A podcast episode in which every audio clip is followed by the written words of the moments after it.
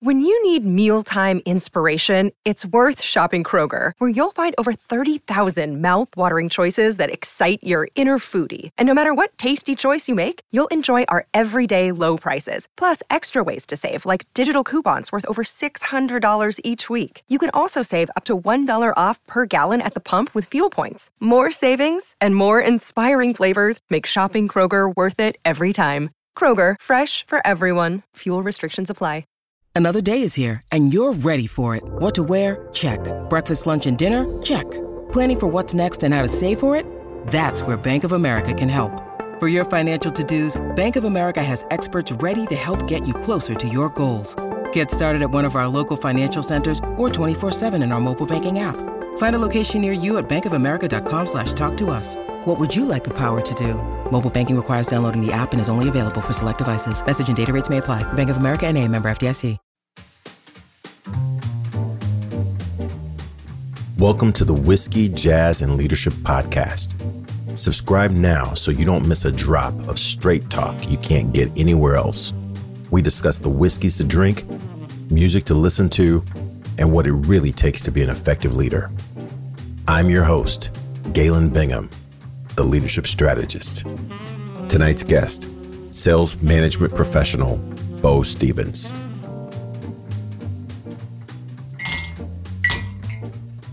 Hey, what you drinking?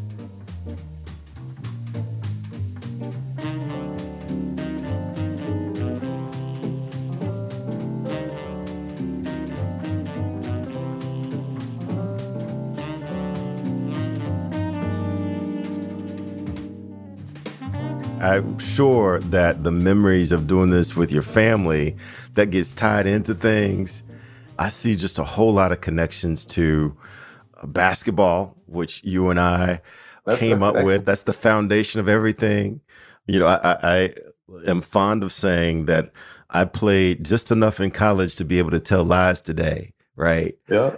Yeah. So, Galen, you were a tough. Let's talk about basketball. You were a tough for people that listen to you, and you are so professional and so well spoken. You were a tough. I'm gonna describe you. Here's how I remember you: tough, gritty, physical basketball player. You were gritty, man. You you boxed out. You would do the dirty work. You were grabbing rebounds. You were a defender. You had a nice mid range game. You were tough. Okay, so now now now that you got me got me cheesing here, I'm gonna talk a little bit about your game because I think in those early years, we probably, as you were saying, we hit every open gym. If there was an open window in a gym, uh, we didn't have cell phones back then, but if we did, boy, it, game over, game over. Because yeah, I tried to hold down the paint, but anything outside around that arc, you were just you were just almost automatic, man. And you would leave that hand up there I uh, have uh, got a little mentee that I talk to from time to time, and we've connected uh, over basketball. And I've sent you some some pictures and some video. Yes. And one of the things I tell him is, you got to uh, follow through. And you got to leave it up there for the photo finish, right? Because you know the girls might be slow with the photo. You got to give them an opportunity to take Hold a it, picture. Yeah. Right? Yeah, yeah. People can pick up on it. You you're a humble, tough guy I might have had a little more uh, flash. I been floating out there launching bombs. And unfortunately for my basketball career, there was not, we're so old, there was not a three point line. Oh my gosh. I think and about maybe that. that's a blessing because I would have not crossed that line. there is no need. It's worth three out here. What are we doing? What are we doing? You know, sure. I, will tell you one one of the uh, we've connected on basketball stories and you know, one of the stories, literally, that I I talked to someone today about. You know, you and I also connected over our dads and how how important our dads were uh, in the foundation uh, of uh, of our lives and understanding life. And one of the things that my dad said to me, specifically about basketball, is he said, you know, Galen, you look across the court, you look into the eyes of the player that you guard, and you know in your heart of hearts whether or not they're better than you. And if you decide that they're better than you, you've got two choices to make. You can either play straight up basketball, and you've already determined they're going to beat you if you play straight up basketball, or you can find some other way to win but you got to make that choice. And that has become such a mantra for me that there is a way to beat anyone. But sometimes you can't beat them playing straight up basketball. You've got to find other things, right? Uh, what are some what are some sports stories, some sports analogies that seem to have become part of who you are and they come out pretty frequently either with your kids or with or at work? Well, that's a that's a humbling statement because the, that makes me think that when you look when we played one on one over the church gym, when you looked across at me, I'm pretty sure you thought I got this guy. no, but what I did determine, I looked I looked into your eyes and I decided, okay, I can't guard this guy outside the paint. I just that's just not going to happen. I got to find some other way. I got to somehow because there is no stopping this jump shot from as far out as he shoots. What are some stories or some phrases or some analogies that seem to seem to have stuck with you? Uh, I enjoy listening to coaches, you know, and then there's, there's a business coaching crossover. One of the best I heard, of course, a lot of people probably heard is Lou Holtz, you know, and one of the things that stuck with me, and I utilize this specifically in evaluating other people. I've been in positions to hire people and I struggle with that a little bit because I like people. I don't have a critical, I, have been blessed not, I've considered that a blessing, not to look at people critically. It's like I can find something to like about a lot of people. Now, does that mean we should hire them? Maybe not, right? So I had to really work at, at, at that. And one of the things Lou Holtz, he, he made an evaluation, I guess, in recruiting, and he had three things. It was, and it was simple, like we talked about earlier. He said, do they care? Are they committed? And can I trust them? And so that was something pretty simple. I could, when making decisions, I, I would, that would pop up and I would think, okay, let me look through these qualifications and what I thought about them personally. And am I asking these questions to uncover that? And that was a big thing for me that I could apply, you know, and, it, and it's very simple. It's intuitive. It's, but until you articulate it, sometimes we lose sight of that. You know, we're looking at past performances and different things and they have to fit in this but then maybe somebody else in that group of candidates sticks out and they're like wow they got a little something extra that i like. Is it one of these three qualities or all, do they have all three of these qualities and that's what i'm drawn to? That that was it's not really a sports analogy but that's lou holtz. He was he was the ultimate underdog and achieved his goals you know set goals and achieved them Man, I tell you, I mean that I, love the way that that simplifies the process. And I think it ties into what you said earlier about coaching, specifically coaching young kids. It's really about can you simplify, can you break down what you're trying to do into chunks to where they can understand and execute what you're trying to do. And I, I've I've seen so many coaches, particularly for young for young kids, they're coaching maybe 12, 13 year olds. And they're just so sophisticated. Uh, you know, God bless them, but they're trying to get people to run the fast break. And I'm like, well, if you didn't break this down in, in practice, it's too late to introduce it in the game. Now is not the time. Yep, there's a lot of cor- a lot of correlations uh, to business. You know, communicating concepts and creating a culture and, and team, and, and and it's hard. That's hard. You know, it's hard with your personalities. I mean, you know, one of the things is if, if I put my list down of leadership and the best leaders, and I'll be honest, I like being around bright people and stealing their ideas. I mean, I'm, not going to say I've had an original thought. I love I love stealing things from other people and mixing that in my pot. But you know, the best leaders I've worked for, now that I'm older, they were very, very good listeners. And many times we think leaders are supposed to talk, the great leaders that are authentic and comfortable with themselves listen to people around them they assess the culture the mood the attitude then they do their thing right? Which is what maybe you're gifted at or you've worked at you've honed your skills but you have to be in touch with those people around you. And i mean that's one of the things i learned. I used to think leader leaders had a great message and i'm like wow some of the best most effective people I've worked for listened a lot. You know, I had a couple that a couple of times they would ask me a question and I would answer, and I almost was a little intimidated by how astutely they were listening. You know, I've, I've learned from that. Let's talk a little bit about mentors because you know I, have got this I've got this concept that I I stole from Napoleon Hill, and he talked about his invisible board of directors, and these are people either living or dead that you think about when you have to uh, when you have to make a tough decision or you have to be creative or whatever the case is, and I relate that back to sports very easily because there are things that Galen Bingham just can't do, right? Galen Bingham is just not capable of doing this thing. But if I take on the persona of Julius Erving, well, Julius Erving can do almost anything he wanted to, right? Yeah. And so it's that support, it's that mental imaging that you get from thinking about mentors and people that have done it at a high level. Who are some of the mentors that you think about from a career or for a bit from a business standpoint or just from a life standpoint? Yeah. Early on in my sales days, I worked under some gentlemen that were fantastic. And what they did, I, I guess I, I couldn't ask other people to do. And what we've talked about is they genuinely cared about me and my success. And even now, unless I'm naive, it, it, you can't fake that. They cared about, they would call and check on me. I didn't feel like it was, hey, who'd you call on? Where'd you go today? They, it wasn't that. Hey, Bo, how you how you doing? What's going on? It was a personal way that they could communicate, and I was spoiled because the first seven or eight years of my career, I thought that's just how it was. Right? I think that's how it is. That's who you work with. Uh, people like that.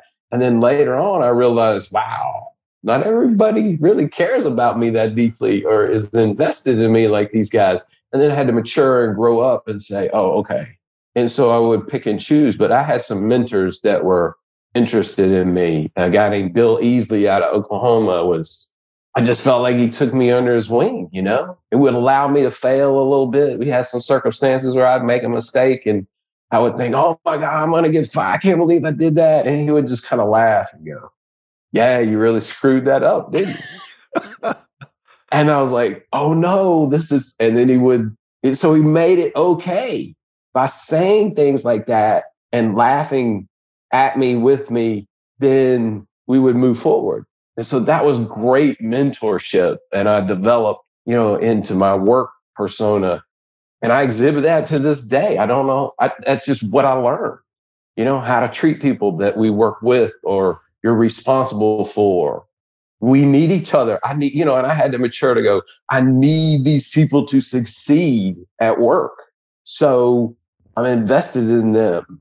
I'm trying to give them all I can. I pray for them to help me along with that. I mean, that's next level stuff. And I think it's important, but I don't know how you coach somebody to do that. You know, mm-hmm. you exhibit it just like you exhibit leadership in your life, Galen. You know, you just do it. There's leaderships in all areas of life. Yeah. But I sorry, that. I went, I went, I went kind of sideways there. But you ask about mentors. When you say that, that's who I think about. And and I love the way you're bringing in this element of team and how crazy it would be to feel like, well, I'm the star of the basketball team. Uh, just give me the ball and get out of the way. Well, yeah, you you might get a few great plays, but you need four other dudes. there is no way, even if you're, you know, even thinking about Michael Jordan in his early days, where uh, his first few years in the league, he was he was trying to be the superhero, right? He was the star and he was trying to do everything himself. And he won a few games, he won a few scoring titles, but he never won a championship. It wasn't until there was not only a team around him, but he started to trust the team around him that they started to become the dynasty that we all talk about with a lot of uh, fish story like tales now. That's exactly right. Yeah, but, but no, nobody talks about how many points Jordan averaged. There's no doubt. You and I are Jordan era guys that we grew up yeah. in. That that was, and there's no doubt he could have put up more numbers I, I mean, when you think about it, right, it just kind of hit me like he could have quote had more individual success maybe but not now because he uh, some to some degree was hard on his teammates because he knew he had to have them and that's what's chronicled in the documentaries but that's what he was trying to do right? Whatever his motivation was he was pushing his team became pushing his teammates not just i'm trying to get my 40 he was pushing his teammates and that's a yeah that's an interesting analogy for sure. You, you know that that's interesting. I mean you, you bring in an element that i don't know that i've ever talked about and that is this willingness to to play a team sport, and I'm talking about relative to work, mm-hmm. but this willingness to play a team sport, but then in that there's this love to push your teammates to be better, to be stronger, uh, you know, to make the sales calls or to, you know, be on time. And that might be analogous, maybe not to the same degree of of how tough Jordan was on his teammates, but how do you mix that combination between loving and needing your team, but yet challenging them to be better than than than maybe they even know that they can be?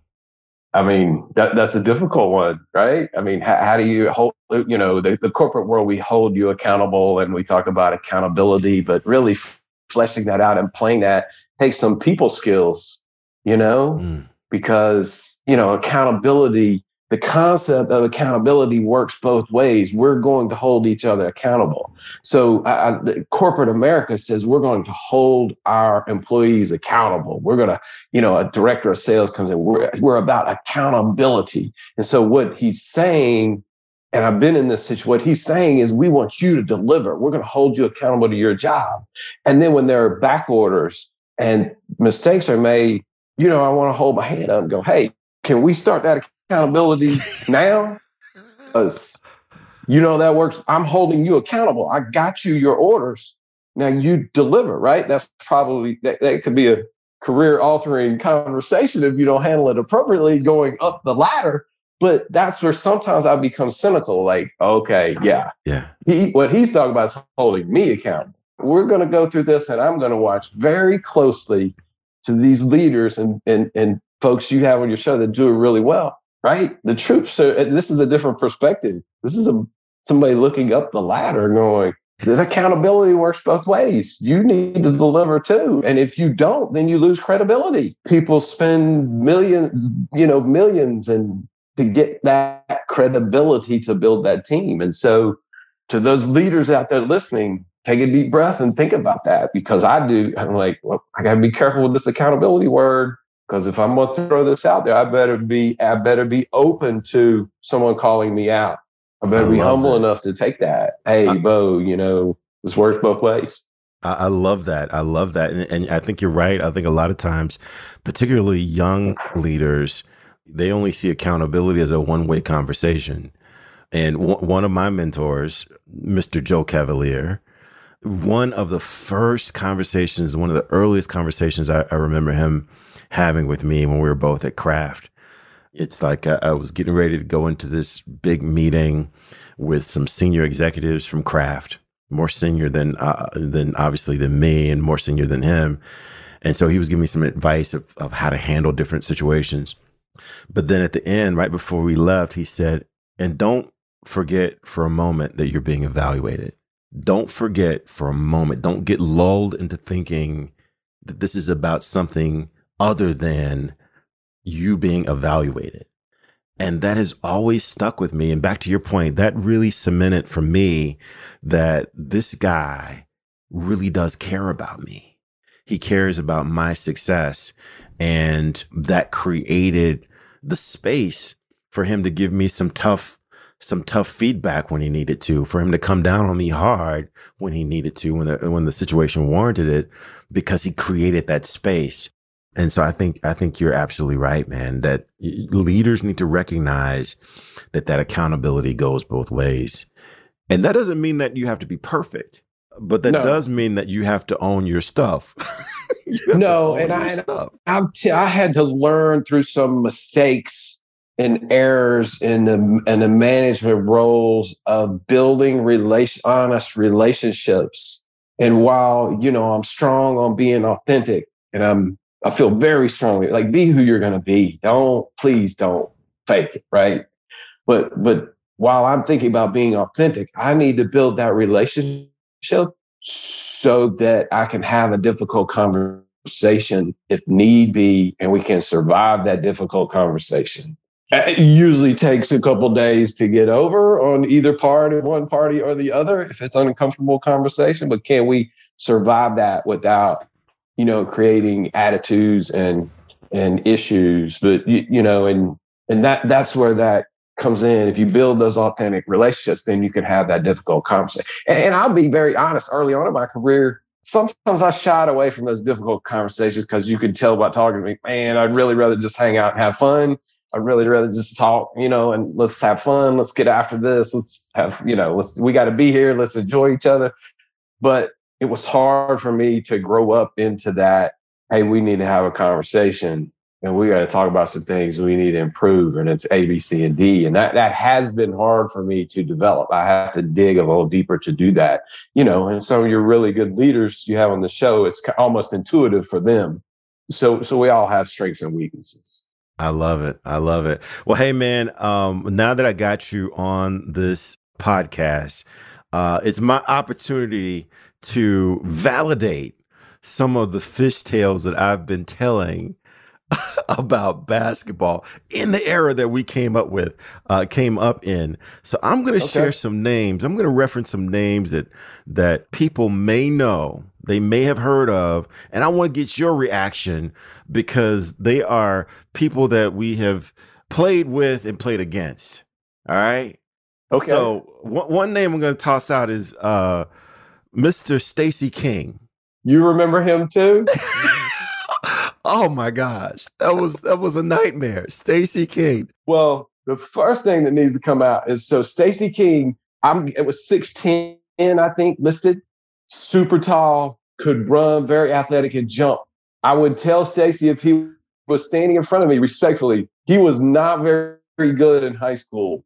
However, I did get past him and late and went for a little layup, and I think he sent it somewhere off the scoreboard or the back wall or some the ball. And when he blocked it, uh, he may have deflated the ball. He, I think they're still uh, looking for that ball, man. I think they're, they're still, still, looking for still it. Still looking for it, but so Stacy King ended. He put us out of the tournament. He ended it for us. And then I remember just thinking, man, he's tall, but he did, he didn't impress me. And then one year later, he was at the University of Oklahoma and was amazing. Like the transformation was. I tell that story because I'm like, wow, they took somebody raw, gave mm. him some moves, and was a great college player and really good on the Bulls. And now he's a he's forever a national NBA championship. He's got rings, dude. Got rings, man. What we got, Galen? We got we got stories. We got stories. yeah, but you sucked okay, in sorry. high school. I, you sucked in high school. You, I can't believe you brought up Stacy King. Okay, that's all. Uh, all right, so I got another. I got another name to drop on you, man. I, I don't. We we didn't play this guy a whole lot, but Brent Price. Oh my goodness. So Brent Price so there was Mark Price that was the NBA perennial all star that was amazing. I played pickup ball with him at o- Oklahoma State one, one, summer. He showed up at the gym wow. and was like, I was like, oh, okay. That's why he's Mark this Price. is the I'm difference. Not, yeah, I was like, okay, yeah. I, I could have. Okay, I got it. Yeah, his shot. Yeah, his Brent, his little his little brother Brent Price. I think ultimately played at. He went to OU and then he he had a career in the NBA.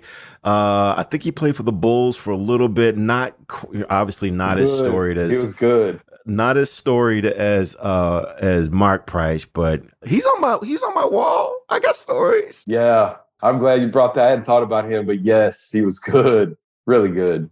And then and then uh, I don't know if you remember, we played against Spencer Tillman, who was a football player ultimately playing for uh, the Oklahoma mm-hmm. Sooners, and then he went on and he played great career, I believe, with uh, the Denver Broncos, but I'm not really sure. Do you remember where he played high school ball? He was at Enid. It was he okay. and, and Brent Price together. That's why it was just a nightmare. It was just a nightmare. Yeah. Uh, and then one last, one last. This this name is probably not as famous uh, to anyone outside of our little our little mm-hmm. crew. Uh, but we were talking about Steve Kennedy. Absolutely. Steve Kennedy was a sharpshooter, you know, and we had to play twice a year, however many times. Then we would meet him in a tournament. Steve Kennedy was good. And did you play with Steve Kennedy? I, I, ended up. Him? I ended up. I ended up playing with Steve Kennedy in college, but and and he was just amazing. But we talked about his game reminded me of this kid that I used to play ball with, pick up all the time, Bo Stevens. yeah. His game reminded me a little me. better. Except he was a little better, a little taller, a little more athletic. But I appreciate that, Galen. You're too nice. You know, there also was, remember Chew Kennedy? Chew Kennedy. He went to OU. We played them in Tulsa, I think. Didn't we play him? Yeah, we sure did. Yeah, he was sure tough. Did. Well, man, I'll tell you, this has been an incredible trip down memory lane. I just really appreciate not only what uh, our relationship has become, but I, I appreciate the foundation that uh, our relationship sits on. It, you know, it's one of those things where you honored me by saying that I, I haven't changed, but you you have not changed one bit. I mean, just the the personality, the love for people, uh, the willingness to take on almost any challenge that's in front of you, uh, and still maintaining the great personality. I, I just really appreciate you being one of those dudes that I can pick up the phone and call when things are getting crazy. So I just I appreciate and you, you as well. You, Galen, yeah, you you've been great for me. I know I can pick up the phone and call you, and so uh, my resume says, uh, you know, i I'm top of the class in the School of Hard Knocks. That's what my resume says. well, that well that works, man. Well, hey, man, if you've got a few more minutes, I'd love to pull you into the VIP room. So let, let's cheers for this conversation. This is all I'm willing to share with folks for free because I mean this is pretty good for free, but we need to we need to pull a little something extra special for my VIP. So uh, man, cheers! I appreciate it. Keep shooting, man. Yes, sir. Thank you, Galen. Cheers. Hey, it's not too late. Hit that subscribe button so you're sure to catch the next episode. If you're really enjoying the vibe, leave us a review or become a VIP for guest and show exclusives. Cheers.